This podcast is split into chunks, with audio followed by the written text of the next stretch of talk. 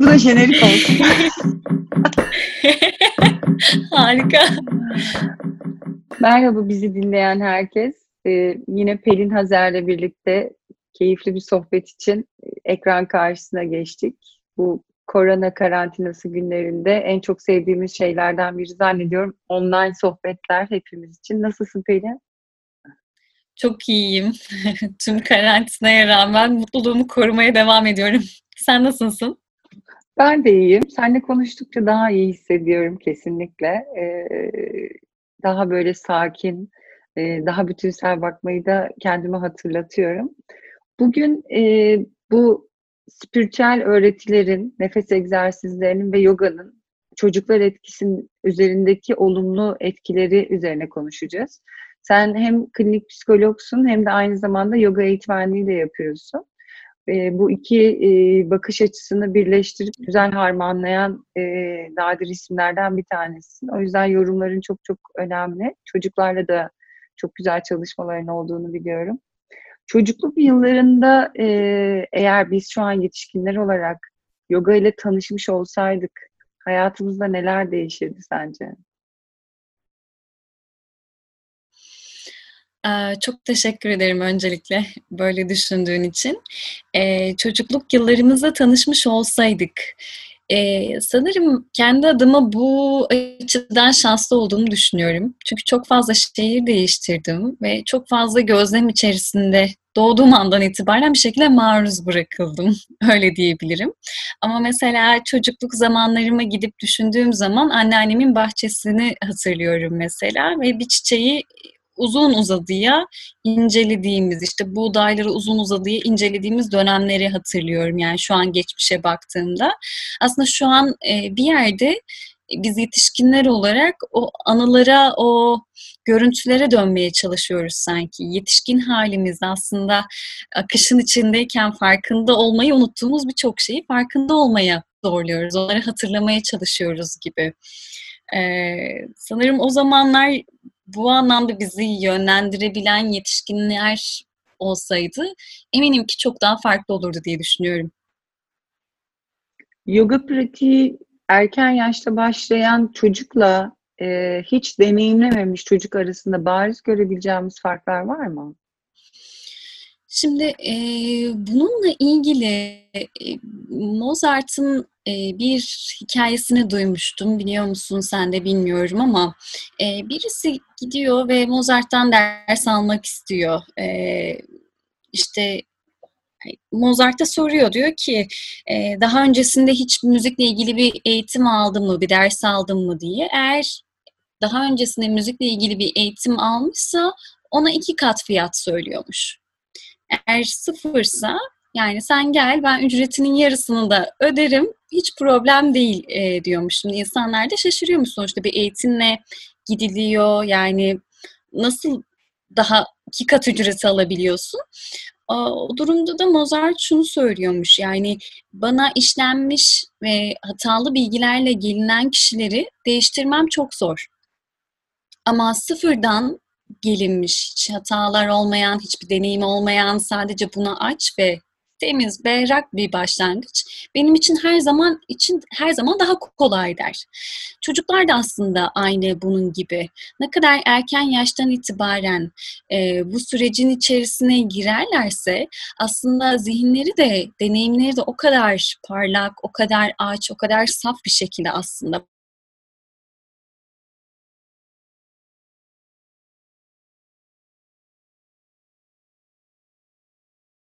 Sesin gitti. Disiplini sağlamayı öğreniyorlar. Hı hı. Ve e, bu açıdan baktığımız zaman ne kadar erken yaşta hareketler, davranışlar oturursa aslında o daha büyük bir alışkanlığa dönüşüyor. Bu yüzden e, küçük yaşta başlamak sıfır, sağlam, tertemiz bir e, madeni işlemek gibi bir yerde. O yüzden çok daha etkisi olduğunu düşünüyorum. Yoga pratiğinin e, çok ana hatlarıyla çok kabaca e, ve basite indirgeyerek söylüyorsam düzelt beni lütfen ama e, yoga pratiği yaptıkça hayatta e, karşımıza çıkan olaylara verdiğimiz tepkiler, bunları e, algılayış biçimimiz de o kadar esnek oluyor. İşin özünde mindfulness tarafındaki zihine yaptığı şey kabataslak bu, doğru mu? Evet, doğru. Yoganın pratiğinde aslında temel felsefelerinden biri, bedeni nefes, zihin ve beden olarak bir bütün olarak algılar. Yani e, nefesimiz zihnimizle ilişkili, zihnimiz bedenimizle ilişkili, bedenimiz yine nefesimizle ilişkili. Şimdi bu üç temelden yola çıktığımız zaman o yüzden yoganın pratiklerine bakıldığı zaman işte Hindistan'daki e, temel ortaya çıkış kısmında belli duruşlar vardır. Bunlara asanalar denir. Hani bir takım yoga pratiklerinde e, uygulanılan çeşitler. Ve bunun yanı sıra belirli pranayamalar dediğimiz nefes egzersizleri devreye girer. O da nefeste bütünlük sağlamak için. Ve onun dışındaki e, üçüncü alanda aslında bir yerde meditasyon olarak adlandırılır. Orada da zihinle bağlantıya geçmek için. Yani bizim bu üçüyle bir olarak, bütün olarak baktığımızda zaten mindful olarak yani anda kalmaya yönelik bir e, yönelime giriyoruz aslında. Bunları içerisine girmiş oluyoruz. Bu üç temel pratiği içerisine alıyor aslında. Peki e, şu anda okullarımızda yoga e, zorunlu ders olsa bu çocukların hem akademik e, başarılarını e, hem de insan ilişkilerini nasıl etkiler ders? Burada e, yapılan bazı çalışmalar var. İşte okullarda bu pratikler verildiği zaman nasıl sonuçlar e, doğuyor diye. E, bir tane e, Harvard'da bir profesör bununla ilgili bir çalışma hazırlıyor ve çalışmanın e, sonucunda hani bilimsel açıdan baktığımız öğrencilerin bu yoga pratiklerini e, uygulamaları ile birlikte duygularındaki esnekliği, stresle başa akabindeki bir artışı gözlemliyorlar ve e, burada öz disiplin sağlamaya dair de bulgular ediniyoruz. E, burada bizim için belki de sıkıntı yaratabilecek durum şu olabiliyor ya da olabilir yani e, öyle düşünüyorum. E, zorunlu bir ders olması durumu belki çocuk için birazcık e, sıkıntı yaratabilir. Yani e, şu anlamda sıkıntı yaratabilir. E, meditasyon mesela e, hani zorunlu bir eylem değil ya aslında baktığımız zaman.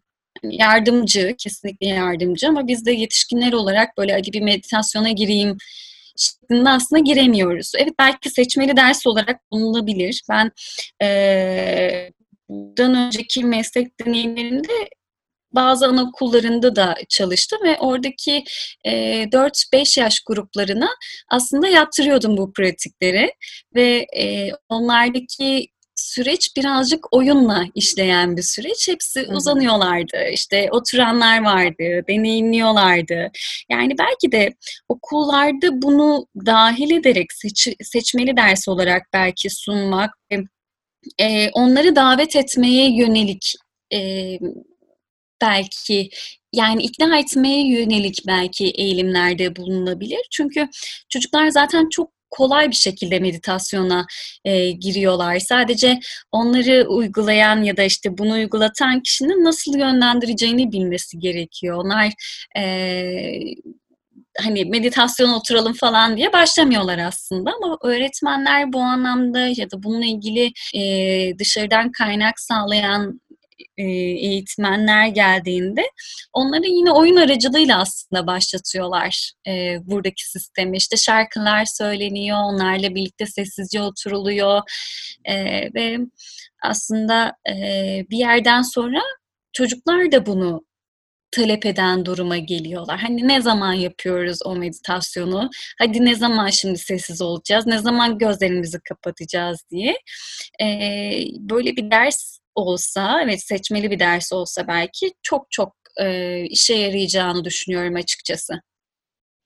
Şimdi yaş gruplarına göre değişkenlik gösteriyor mutlaka. Ee, aslında onu soracaktım ama biraz önceki e, sorunun içinde bunu da aslında bahsetmiş oldun. Çocuklara uygun bir şekilde organize ediyor. Peki e, çocukluk ve ergenlik özellikle yoga ne tip sorunlara e, bir süspansiyon olabilir, bir farkındalık yaratabilir, belki tamamlayıcı bir destek olabilir. Hangi tip e, spesifik sorunlar yaşadığında çocuklar yoga pratiği işler? Şimdi belki de bu soruya e, genel olarak bir bak bakarsak e, şu an küreselleşmekte olan bir dünya var ve e, bu dünya içerisinde çocuklara dair beklentiler sanki birazcık daha artmış durumda. Yani çok fazla kaynağa sahipler ama bu kaynaklara sahip olmaları aslında yetmiyor. Okullar, sistemler, aileler çocuklardan ciddi anlamda bir şeyler bekliyorlar. Yani bir beklenti içindeler. Ve çocuklar da bu beklentileri karşılamak adına aslında çok yoğun bir stres ve baskı altında hissediyorlar. Çünkü çoğu yerde bir performans bekleniyor çocuklardan. Aslında genel olarak e, baktığımızda sadece spesifik durumlarda değil, genel hayatın akışındaki şu anki çağımızdaki e, gidişatla değerlendirdiğimizde hiçbir problemi olmayan bir çocuktan bahsediyorum. Yani klinik ortama gelmeyen bir çocuk olarak da söyleyebilirim. Çok ciddi bir stresle baş etme durumu altında kalıyor aslında. Ve e, zaten artık stresin e, vücudumuzda fiziksel olarak da ne kadar etkilere yol açtığını hepimiz biliyoruz bir şekilde ve bu stresin yol açtığı durumlar işte kalp rahatsızlıkları işte çocuklardaki artık duyuyoruz e, çok erken yaşta kalp krizleri geçiriliyor işte obezite çok ciddi oranda artmış durumda e, yani bu gibi durumlara da yol açabiliyor aslında bu stres kaynaklı şeyler. Bunun dışarısında bunun dışında zaten hani depresyonda olan çocuklar da var. Hani depresyon yaşayan çocuklar da var. Biz sadece yetişkinler olarak düşünebiliyoruz belki. Ama yani çocuklarda da depresyon görülebiliyor. O, o tip durumlarda da e, çocuklarda yoga çok etkili olabiliyor. E, ve zaten konsantrasyon, dikkat temelli olduğu için e, dikkatle ilgili sıkıntı yaşayan çocuklarda da bunu çok rahat bir şekilde uygulamamız aslında tavsiye edilebilir. Burada şöyle bir şeye e, dikkat çekilmesi gerektiğini düşünüyorum. E, bu tip içe dönme e, pratikleri e, birçok şeyi sorguladığımız, e, içe döndüğümüzde onun orada durduğunu bile fark etmeyip bizde hani o Pandora'nın kutusu var ya klasik hiç açmak istemediğimiz yetişkinler için söylüyorum. Böyle anlarla da e, anlarda yaşayabildiğimiz bazen sorguladığımız e, dönemleri görüyor. Mesela çok yoğun meditasyon e, yani her gün çok düzenli yaptığım zamanlarda e, şey hissederdim. E, kafamın içinde sanki böyle bir e, toprağa eşelenmiş bir şey var. Ekilmeyi bekleyen bir alan var ve bütün böcekler de dışarı çıkmış durumda. Ve bir noktada onu nasıl kontrol edeceğini bilemiyor, bilemeyebiliyorsun da. Özellikle çocuklar kısmına gelirsek, yoga ve meditasyonu e, çocuklara uygulatan kişinin en azından temel düzeyde insan psikolojisini, çocuk psikolojisini, biliyor olmasının öneminden birazcık bahseder misin? Buradaki kritik noktalardan. Evet, o kadar güzel bir noktaya dokundum ki şu an.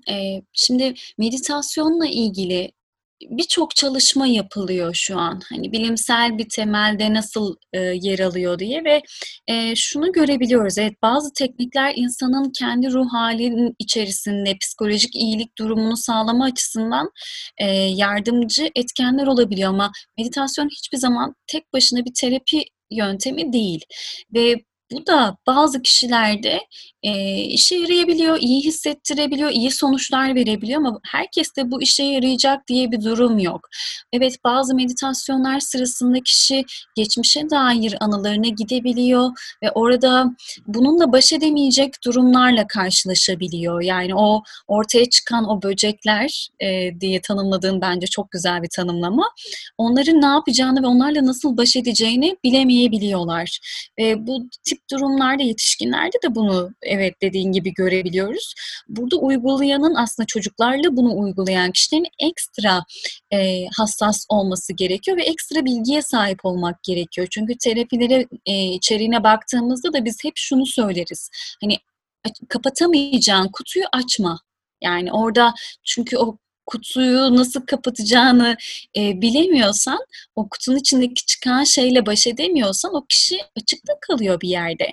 Hani bu evet. çok tehlikeli bir şeydir, işte uygulamayın gibi bir anlam da çıkmasın ama belki de pratikler sırasında çok fazla travmatik anılar ortaya çıkıyorsa veya çocuk bunlar rahatsız olduğunu hissediyorsa o noktada durmamız gerekiyor. Çünkü çocuklardaki bu kırmızı noktalar çok daha belirgin bir şekildedir. Yani çocuklar onu çok net bir şekilde söyler. Bunu yapmak istemiyorum der. Hani bu, bu, bu bunu istemiyorum der mesela. Orada bunu uygulayan kişinin bunu fark etmesi ve durdurması e, oldukça önemli. Çünkü o işaretleri yakalayamazsak çocuk psikolojisini anlamak bu anlamda çok büyük bir devre e, çok büyük bir önem arz ediyor kanımca. O yüzden e, bunu uygulayan kişilerin de kesinlikle böyle bir pedagojik formasyondan geçmesi gerektiğini düşünüyorum. Hiç değilse yani terapi alanında bir çalışma yapmıyorsa. Kesinlikle. Yani yetişkinlerin yoga eğitimi verenlerin bile temelde insan psikolojisine birazcık da olsun olduklarını düşünüyorum çoğunun ama her alanda olduğu gibi çok yüzeysel de sadece e, gelir odaklı e, yaklaşımlar da olabildiği için söylüyorum. Ve hassasiyet gösterilmesi gereken bir konu. Ki çocuk yogasında yetişkin yogasına nazaran e, odaklanan daha farklı yöntemler, e, daha farklı alanlar veya e, uygulamalar var mı? Ee, şöyle ki aslında pratikler birbirinden e, çok fark etmiyor. Pratikler çok benzer çünkü biraz önce aslında bahsettiğimiz gibi o nefes teknikleri, işte mudralar, asanalar ve e, belirli teknikleri yetişkinlerle aynı aslında. Ama sadece bunları çocuklara uygularken e, belli bir disiplin içerisinde yine takip ediliyor. Ancak e, hareketlerin duruşları değişebiliyor, isimleri değişebiliyor. Bazı hareketler daha çocuklara uygun versiyonda gösterilebiliyor. Onların yapabilme kapasitesine göre. Çünkü bir yetişkin nerede durabileceğini az çok bilebiliyor. Hani belli bir pratikler sonucunda ama bir çocuk bunu e, öncesinde deneyim e, bu anlamda da bazen sıkıntı yaşayabiliyor ve bazen bizim bu asana dediğimiz, duruşlar dediğimiz noktaları da anlayamayabiliyor. O yüzden yoga kartlarımız oluyor mesela. Bazen onları gösteriyoruz görsel üzerinden. Bazen çiziyoruz. Bazen arada şarkılar söyleyebiliyoruz, dans edebiliyoruz. Yani sadece bir e, yetişkin yoga sekansı olarak düşündüğümüzdeki akışta gitmeyebiliyor. Molalar verilebiliyor, sohbet edilebiliyor çeşitli aktiviteler de işin içerisine giriyor. Aslında temel pratik aynı. Sadece yöntem ve uygulayış kısmında e, çocukların yaşına ve düzeyine göre değişebiliyor. Ancak bunların hepsindeki ana nokta çocuk da olsa yetişkin de olsa anda kalmayı öğretmek ve esnekliği yani beden vücut e, nefes koordinasyonunu aynı ölçüde dengede tutup esnekliği sağlamak değil mi? Hep özü aynı verilen şeyin.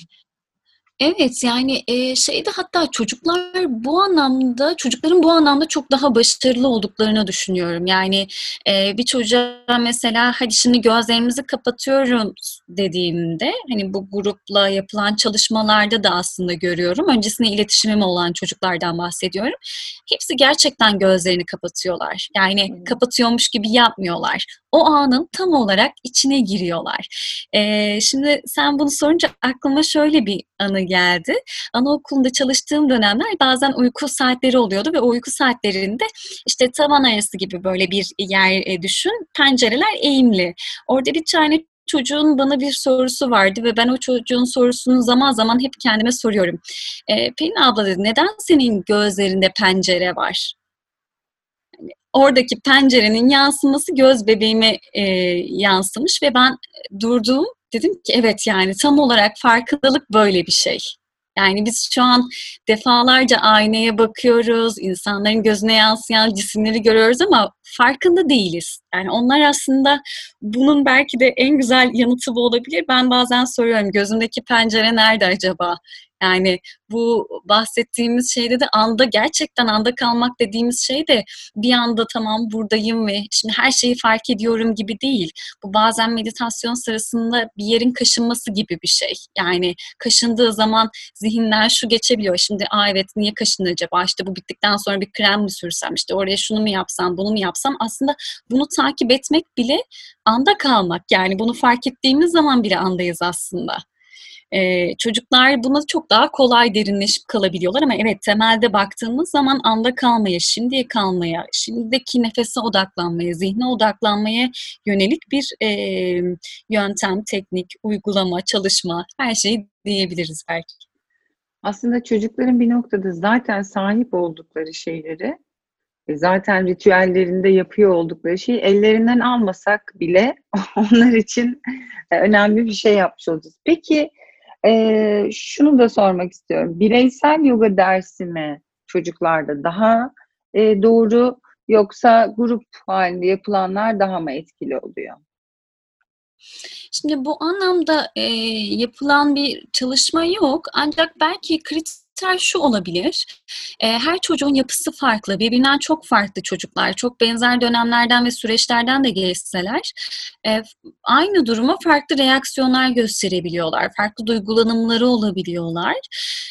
Bu anlamda çocuğun birazcık yapısı sanırım önemli. Yani çok içe kapanık bir çocuksa veya işte isteklerini çok rahat dile getiremeyen bir çocuksa onu çok aktif olan bir grubun içerisine koymak bazen işe yarayabilir olabilir. Yani e, burada illa hani bireysel ya da grup olarak yapılsın gibi bir ayrım yok ama belki şuna bakılabilir. Grup içerisinde rahatsız olan bir çocuk varsa ki dediğim gibi burada çok daha net bir şekilde bunu görebiliyoruz. O çocuğa grup için zor, zorlama yapmamak olabilir. Hı-hı. Yani Hı-hı. o grup içerisinde o hareketleri yaparken ona başka bir aktivite verir. O da çünkü bir meditasyon. Çünkü e, böyle e, çocukları görürüz ya hep böyle kendi etraflarında dönerler. Böyle evrensel bir şeydir. Dönerler, dönerler, dönerler. Sonra başları dönünce küt yere otururlar. Anne babalarından bazıları şeyden hani ya çocuğum dönme bu kadar düşeceksin hani dikkat et der mesela. Ama çocuk orada oturduğu anda bile hani o başının dönmesini gözlemler. Yani aslında o bile bir meditasyon baktığımızda. Çocuklar hı hı. her an girebiliyorlar buna. O yüzden o çocuk için orada resim yapmak, o grubun içerisindeyken bir şeyler çizmesi bile bir meditasyon olabilir.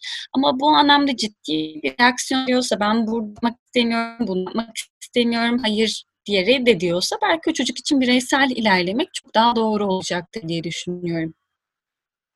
Teşekkür ediyorum bu değerli ve tatlı anlatım için.